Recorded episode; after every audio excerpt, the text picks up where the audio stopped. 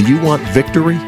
You can have it in Christ Jesus. Time once again for Abiding in Christ with Jim Wood. You have to step back, evaluate the various positions in light of Scripture, and then re engage with a godly perspective.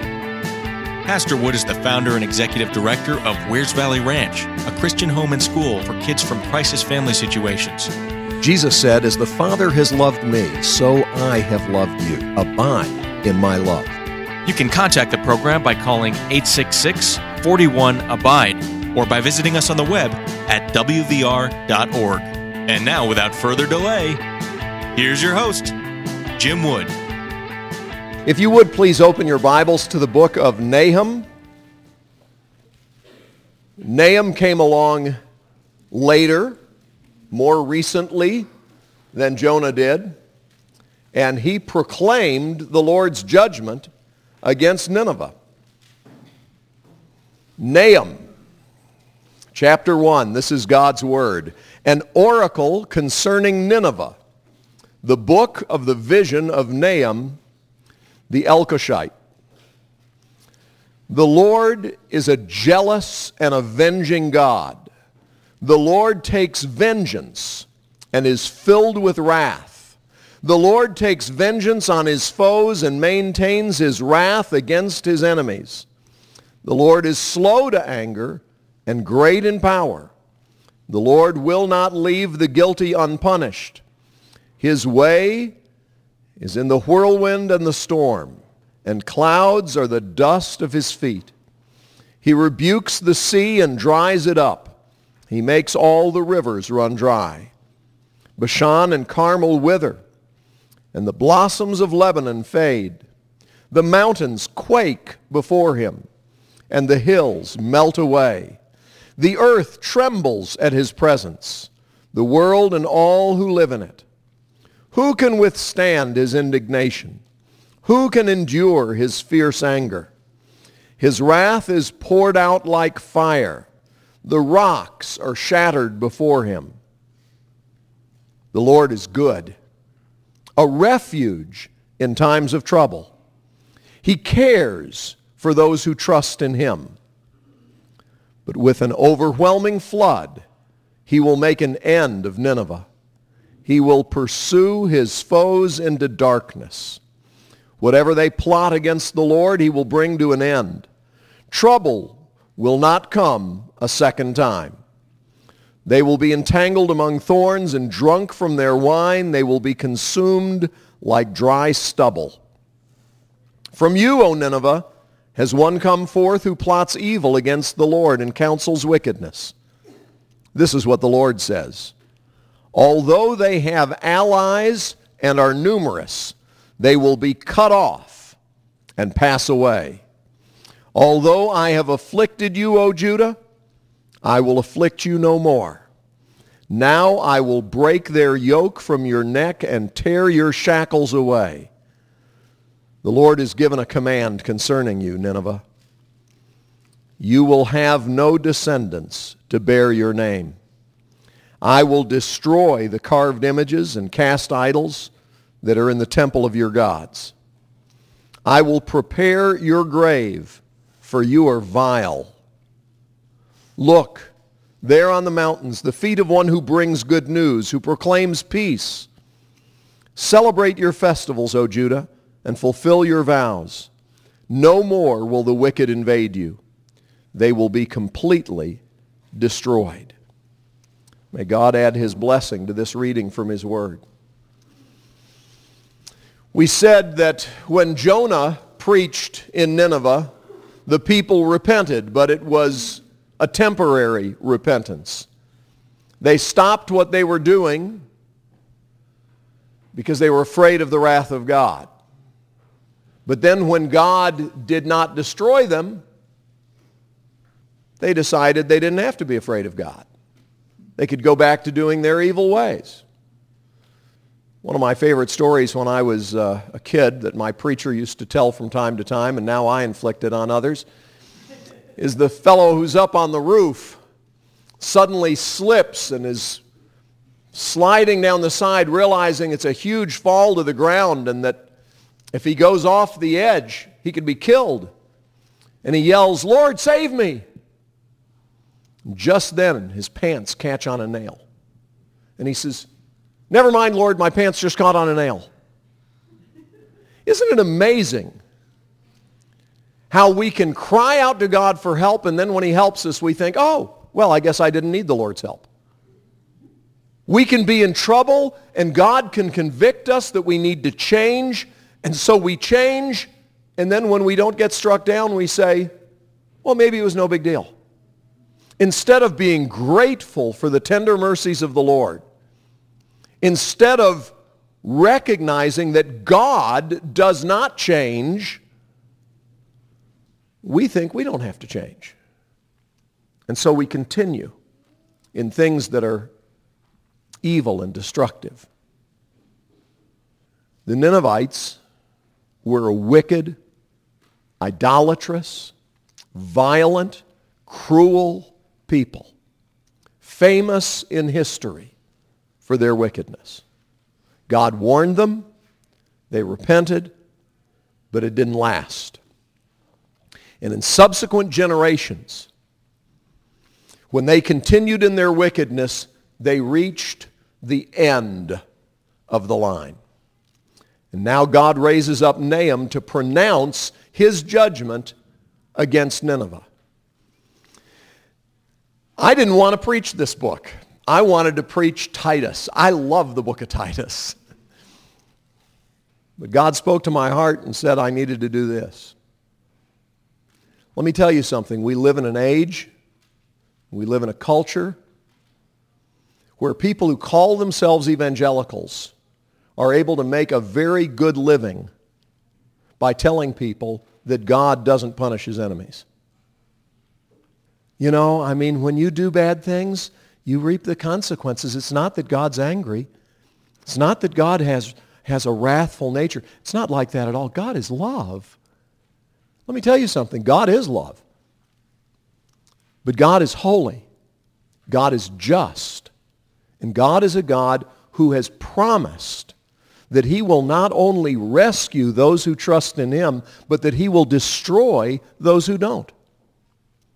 Not just chasten. He chastens his own. He destroys those who are not his. Read the book of Hebrews. God's discipline is for those whom he loves. But I thought God loved everybody. Okay, I understand why you think that. Because there are verses that talk about God's love and his concern for all creation and not one sparrow, not one sparrow falling to the ground apart from God's will. But Jesus doesn't say that we're all children of God. Jesus actually says to his enemies, you are children of the devil. The devil is your father. And you and I have got to understand that not everybody is going to heaven, regardless of what some best-selling, supposedly Christian authors are trying to say today. But Jesus said, you don't need to fear the one who can kill your body. You need to fear the one who, having destroyed your body, can cast your soul into hell. Who is he talking about? Is that the devil? No, the devil can't do that. God is the judge. God is the one who will destroy his enemies. Please notice, the Lord is a jealous and avenging God. Did you hear that? The Lord takes vengeance and is filled with wrath. Filled with wrath. Not just every now and then you see a little glimpse of, no, the Lord is filled with wrath. The Lord takes vengeance on his foes and maintains his wrath against his enemies. Interesting phrase. Maintains his wrath against his enemies. That means God keeps his wrath up. I don't, uh, this, why do we have to listen to this? Because I don't want you to end up experiencing the wrath of God. That's why. Well, I, I like the New Testament stuff better. Like in, in Romans, it says um, that we're not supposed to take, take vengeance on our, on our enemies ever. We're not ever supposed to do that. That's right. It does say that. We are not supposed to do that. And do you remember why it says in Romans we're not supposed to do that? Because what does God say about vengeance? God says, vengeance is mine.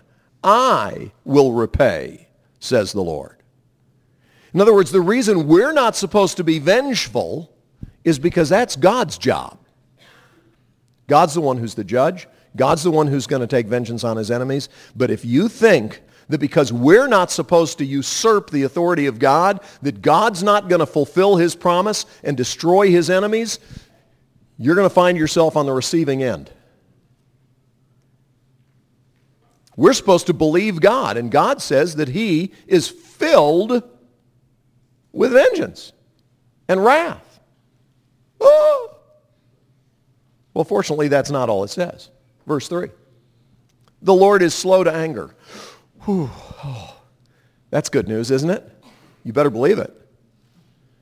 If God were not slow to anger, we'd all be toast. The Lord is slow to anger and great in power, but listen, he will not leave the guilty unpunished. Who can withstand his indignation? Verse 6. Who can endure his fierce anger? His wrath is poured out like fire. The rocks are shattered before him. Let's go to the New Testament. Okay? All right, let's do. Hebrews. Our God is a consuming fire. Okay, let's go back to the Old Testament. Nahum chapter 1, verse 7. The Lord is good. Say that with me. The Lord is good. Say that again. The Lord is good. Look at the next phrase. A refuge in times of trouble. How wonderful. The Lord is a refuge in times of trouble. Do you understand that? This wrathful, vengeful, jealous God before whom the whole earth trembles is the safest place to be. You can find refuge in him, not from him, in him. You don't have to run away from God. Jonah tried that. It doesn't work. What are you going to do? Get a transfer to another planet? He's still there. He's the creator of all things. How about a parallel universe? That's psychosis. Okay? That's just thinking you're somewhere else. God is not only the vengeful, jealous, wrathful God, God is the safest place to be. You can find refuge in him, and he's good. God is good all the time. The Bible tells us that we need to develop patience and endurance and long suffering, but nobody wants to sign up for the course. You know? It's like, uh, no, could I just, how about if I just develop gratitude? Give me the blessings. And when the Bible talks about our needing to be pruned in order to bear more fruit, I don't want the pruning. But God says we need it because he wants us to bear fruit for eternity. Every branch is either going to get pruned so that it might bear more fruit or it's going to be cut off and thrown into the fire. There's going to be suffering and pain either way. But one ends in fruitfulness and the other ends in destruction. And the difference between the two is those who are abiding in the vine. Those who are abiding in him produce fruit. Those who do not abide in him are cut off and destroyed. The Lord is good, a refuge in times of trouble. He cares for those who trust in him. Do you hear that? He cares for those who trust in him. He takes care of us. But with an overwhelming flood, he'll make an end. He'll pursue his foes into darkness. In other words, even when they try and run away, they won't be able to. God's going to catch them, and he's going to destroy them. Thank you for tuning in to Abiding in Christ. This radio broadcast is brought to you from the campus of Wears Valley Ranch. The ranch is a home and school for kids that God allowed my wife and I to start in 1991. And through the years, children from all over the country and various crisis situations have found a safe haven at the ranch. While here, they learn about a heavenly Father who loved them so much that he sent Jesus to save them. If you would like to join in supporting this ministry, but you're thinking, what can I do? Well, consider joining a growing group of people who've made a commitment to support these kids by leaving a gift to Wears Valley Ranch in their will. In doing so, you'll become a member of what we're calling Legacy 145. You can learn more at wvr.org. Just click on the icon that says Legacy 145 because Psalm 145 says, One generation will commend your works to another, they will tell of your mighty acts. That's what Legacy 145 is all about. Again, wvr.org and look for the Legacy 145 icon. To step out of my comfort zone into the realm of the unknown where Jesus is. Look at verse 11. Or verse 12, I'm sorry. This is what the Lord says. Although they have allies and are numerous, they will be cut off and pass away. Did you know that God is not impressed with military force? I was reading about one of the conflicts in the book of Joshua. Says more people died from the hailstones that God threw on them than died from the enemy warriors. In other words, God sends his people out to fight, and then it says God threw stones at them from on high. Can you picture that? You're out there, you're the enemy, and we're going to stop these Israelites who are coming into Canaan. And all of a sudden, here comes this thing out of the sky. Bonk! And you're toast. And the angels are going, wow, you know, God is good.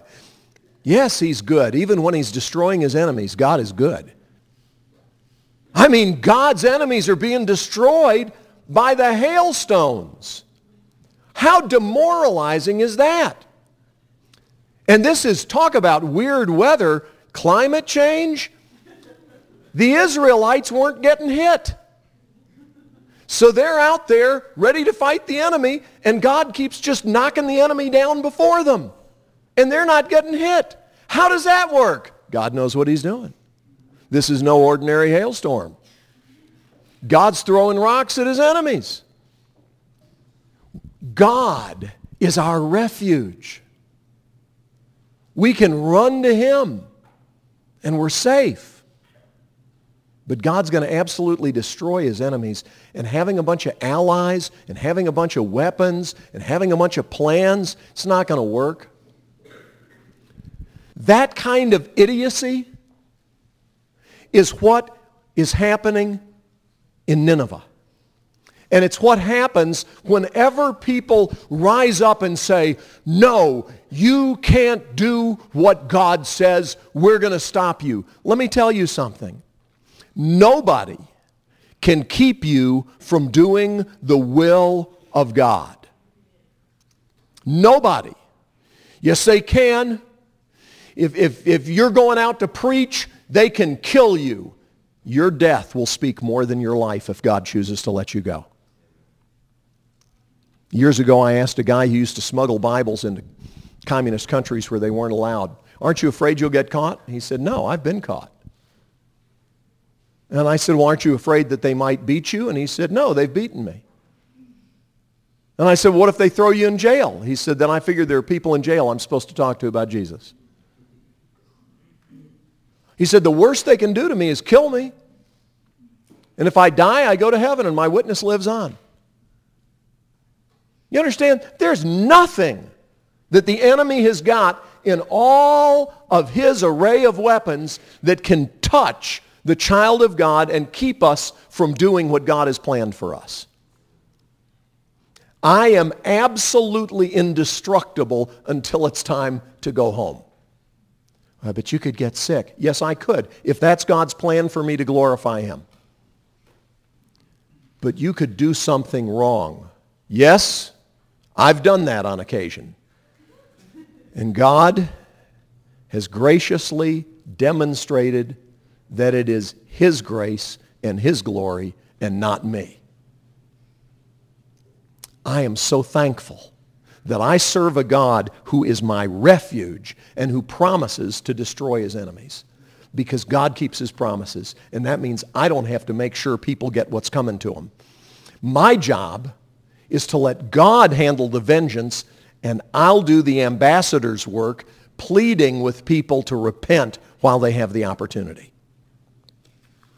Well, I still think that you're, you're stuck back there in the Old Testament. You're, you're overlooking all the wonderful news that Jesus came to give us. Well, okay, let's just jump ahead for a moment, not to the end of Nahum. Let's jump to the end of Revelation. Shall we? Revelation chapter 20, beginning in verse 11. This is the New Testament for those of you not familiar. Revelation chapter 20, beginning in verse 11. Then I saw a great white throne and him who was seated on it. Earth and sky fled from his presence, and there was no place for them. And I saw the dead, great and small, standing before the throne, and books were opened. Another book was opened, which is the book of life. The dead were judged according to what they had done, as recorded in the books. The sea gave up the dead that were in it, and death and Hades gave up the dead that were in them, and each person was judged according to what he had done. Then death and Hades were thrown into the lake of fire. The lake of fire is the second death. And if anyone's name was not found written in the book of life, he was thrown into the lake of fire. Look at chapter 21, beginning in verse 6. He said to me, It is done. I am the Alpha and the Omega, the beginning and the end. To him who is thirsty, I will give to drink without cost from the spring of the water of life. He who overcomes will inherit all this and I will be his God, and he will be my son.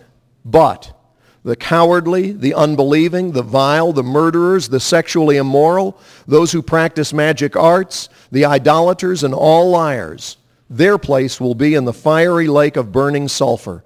This is the second death. Look at verse 22 of chapter 21. I did not see a temple in the city because the Lord God Almighty and the Lamb are its temple. The city does not need the sun or the moon to shine on it, for the glory of God gives it light, and the Lamb is its lamp. The nations will walk by its light, and the kings of the earth will bring their splendor into it. On no day will its gates ever be shut, for there will be no night there. The glory and honor of the nations will be brought into it. Nothing impure will ever enter it, nor will anyone who does what is shameful or deceitful, but only those whose names are written in the Lamb's book of life. Chapter 22, verse 14. Blessed are those who wash their robes that they may have the right to the tree of life and may go through the gates of the city. Outside are the dogs, those who practice magic arts, the sexually immoral, the murderers, the idolaters, and everyone who loves and practices falsehood. That's the last chapter of the last book in the New Testament. Do you see that anybody who tries to tell you that the Old Testament God and the New Testament God are not the same doesn't know God? The miraculous thing about the gospel is that this God, whose wrath we have earned, chose to send his son to save all who believe. Please understand this. The gospel is good news because we deserve the wrath of a holy God. And for Jesus to die in our place is amazing. But Jesus promises that those who are in Christ are safe. And those who will not believe him the wrath of God remains on them. God's promises are all true. You've been listening to Abiding in Christ. If you have questions that you'd like for us to tackle on the program or comments that you want to make, I want to invite our listeners to call 866 41 Abide. That's our toll free number, 866 41 Abide, or contact us on the web at wvr.org.